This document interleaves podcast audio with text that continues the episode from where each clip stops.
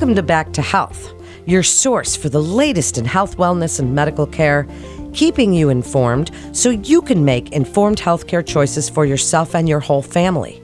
Back to Health features conversations about trending health topics and medical breakthroughs from our team of world renowned physicians at Weill Cornell Medicine. I'm Melanie Cole, and joining me today is Dr. Michael Stewart. He's a professor and chairman in the Department of Otolaryngology, Head and Neck Surgery at Weill Medical College of Cornell University and otolaryngologist in chief at New York Presbyterian Hospital, Weill Cornell Medical Center, and he's here to tell us about Ramsay Hunt syndrome. Dr. Stewart, it's a pleasure to have you join us today. Can you tell us a little bit about Ramsay Hunt syndrome? What is it? And discuss this condition as it's recently been in the news with Justin Bieber's recent diagnosis. Yes, I'll be happy to. Thank you for having me. I'd like to tell a little bit of history about Ramsay Hunt, which is interesting. Most medical syndromes, for example, Bell's palsy, which is facial paralysis, is named after Sir Charles Bell.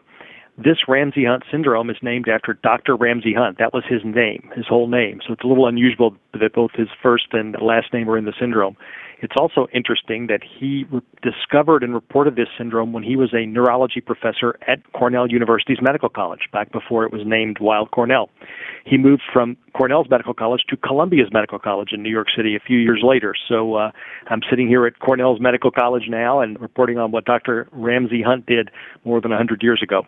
So Ramsay Hunt syndrome is a special type of shingles. Shingles is familiar to many people. It's a reactivation of the chickenpox virus called herpes zoster or varicella zoster that lives dormant in a nerve until it is reactivated by something later in life and causes a painful nerve pain and rash with vesicles and little pustules that spread over the distribution of that nerve. Ramsay Hunt affects the ear, the area right around the ear, and it affects the facial nerve, causing facial paralysis or severe facial weakness. The classic findings of Ramsay Hunt syndrome are vesicles and rash, severe ear pain, and facial nerve paralysis. So it's a subtype of shingles caused by exactly the same virus.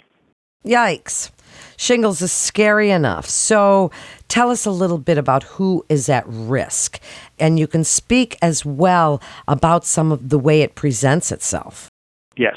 So many people are at risk because if you ever had chickenpox, you have the virus in you throughout your life even if you got a certain type of chickenpox vaccine, which was the killed virus, still in some patients you're at risk. Now, we do have vaccines for chickenpox and for shingles, which can reduce the frequency of this now, which are relatively recent. Who gets it? Anyone can get it. It's more common in the patients over age 60. It's more common in patients who have an immune compromised condition or who have another illness, something that sets off or weakens the immune system or causes stress to the body, which causes this virus to reactivate. However, it has been reported in young, healthy people frequently as well. The typical presentation is significant ear pain followed by development of rash and blisters in the ear itself, what's called the auricle, the external ear, or in the skin surrounding the ear, followed by facial weakness or facial paralysis.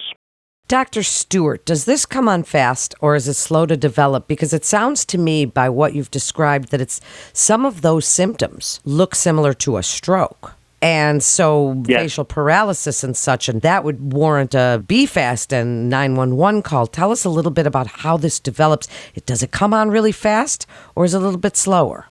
It's a little bit slower typically. You typically get one or two symptoms and then the others follow in a progression over a matter of, say, one to three days. So it doesn't all happen boom all at once.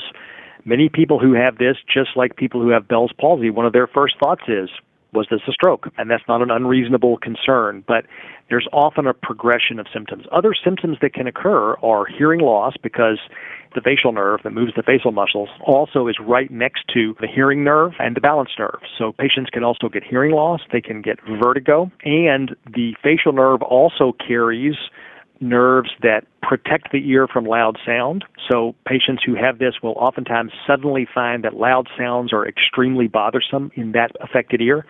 It also carries nerve fibers that supply the tear glands, so people get a dry eye, and also part of the taste of the tongue So patients can notice a change in their taste or a funny taste in the mouth. So if you develop over a period of one to two days vesicles, pain, change in your hearing, dry eye, and then you develop a facial paralysis. That's not a stroke, almost definitely. That's this nerve inflammation, this shingles reactivation happening over the initial course. So then, how is it diagnosed? What tests do you do to determine that this is what's going on? It is a fairly classical clinical picture. You can do an MRI scan, which will demonstrate enhancement in the nerve, but that's actually not necessary for the diagnosis. With a classic presentation, the vesicles, the facial weakness or total paralysis, etc., the diagnosis is often made clinically. It's relatively rare, Ramsay Hunt. For example, Bell's palsy, which is just pure facial paralysis, which is not caused by any known cause, and then typically responds very well on its own over days to weeks and recovers. That's a more common condition. If you're at a cocktail party, you're more likely to meet someone who has had Bell's palsy once in their life or someone in their family has. Ramsay Hunt is more rare. It's not something that you'll typically meet or know someone who's had it, but it's not vanishingly rare. It, you know, we do see it in our practice certainly does the shingles vaccine? You mentioned it a little bit earlier. Can you expand on that? Does that provide? I mean, I just got two of them last year as my mother lost the vision in her eye from shingles. And so did an uncle on the other side of the family. So both sides of my family had that in their head and around that area. Does that vaccine offer some protection, even though this is relatively rare, as you said? It absolutely does. Now, vaccines are not perfect. It is possible for a person who has been vaccinated, depending on your body's response to the vaccine, it's theoretically possible you could still develop shingles, but the vaccine dramatically reduces the frequency of shingles compared to unvaccinated patients. And because this is a subtype of shingles, yes, if you've been vaccinated with the Shingrix or there's another vaccine that's available as well, if you've been vaccinated, you're much less likely to have Ramsay Hunt. So then speak about what's available to treat it. Does it permanently damage the nerves? Are there treatments? What do you do for it? Yes. So it is important to treat this, and we typically treat this with an antiviral medication that's designed to be treated for the herpes virus, which would be either valacyclovir or acyclovir. Usually valacyclovir or Valtrex is what's preferred. We also typically give steroids because inflammation is part of the problem. And it's actually important to treat with antivirals and steroids for several days. First of all, it helps the acute symptoms resolve quicker, but it also very likely prevents the development of what's called postherpetic neuralgia, which is persistent nerve pain after shingles, which is shingles are bad enough. If you get persistent nerve pain in that area after shingles, it's even worse. So, treatment with antivirals and steroids helps the initial symptoms and it also reduces the risk of postherpetic neuralgia. So, treatment is important. Also, we give pain medication many times, some sort of analgesic, because in fact, the pain associated with uh, Ramsay Hunt ear pain can be quite uh, significant and bothersome. Are there any long term complications if it is not treated quickly with antiviral and steroids, as you mentioned? Well, yes, potentially a higher risk of the post herpetic neuralgia that I mentioned. But also, I should point out that Ramsay Hunt does have a generally poorer prognosis of total recovery of facial nerve function than like Bell's palsy, even if you do almost nothing, has a greater than 90% chance of returning to normal. It's a rare patient who doesn't have a full recovery. With Ramsay Hunt, it's about a 70% chance of recovery to complete normal. So there's more patients with Ramsay Hunt who do not fully recover their facial nerve function, or they have what's called synkinesis or mass motion, which is where different parts of the face move together when they're not supposed to. So the eye blinks at the same time as your mouth smiles, for example. That's an outcome that can happen after a Ramsay Hunt, which is more common than it is in other types of facial paralysis. Also, the hearing loss, if it occurs, and hearing loss only occurs in about half of patients, but if it occurs, it can often recover just like other viral infections causing hearing loss can recover, but it may not. So some people develop a permanent hearing loss after Ramsay Hunt as well. Well, I can attest that post herpetic neuralgia can be quite painful and disabling in so many ways. I'd like you to wrap it up, Dr. Stewart, with your best advice whether we can prevent this, about how rare it is, maybe the importance of keeping up with our well visits and good lifestyle behaviors and vaccines for sure. Give us a summary of what you tell people when they're asking you about this now, as it's been in the news. Yes, so this is caused by the virus that causes chickenpox. So getting vaccinated against chickenpox as a young person is very helpful.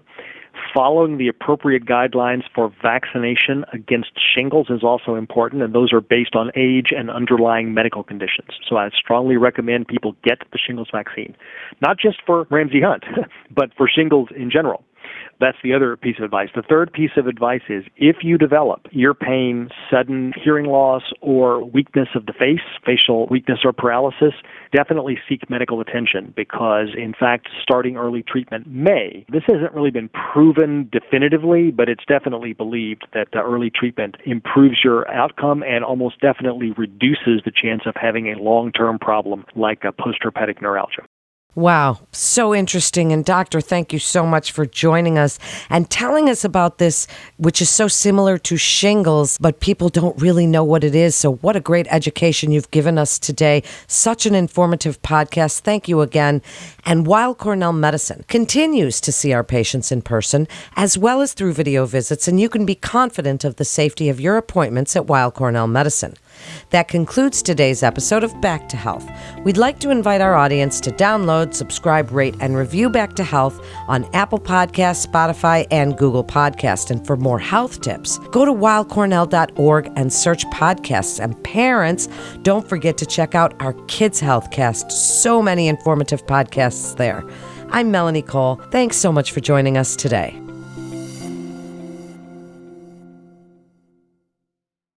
Every parent wants what's best for their children.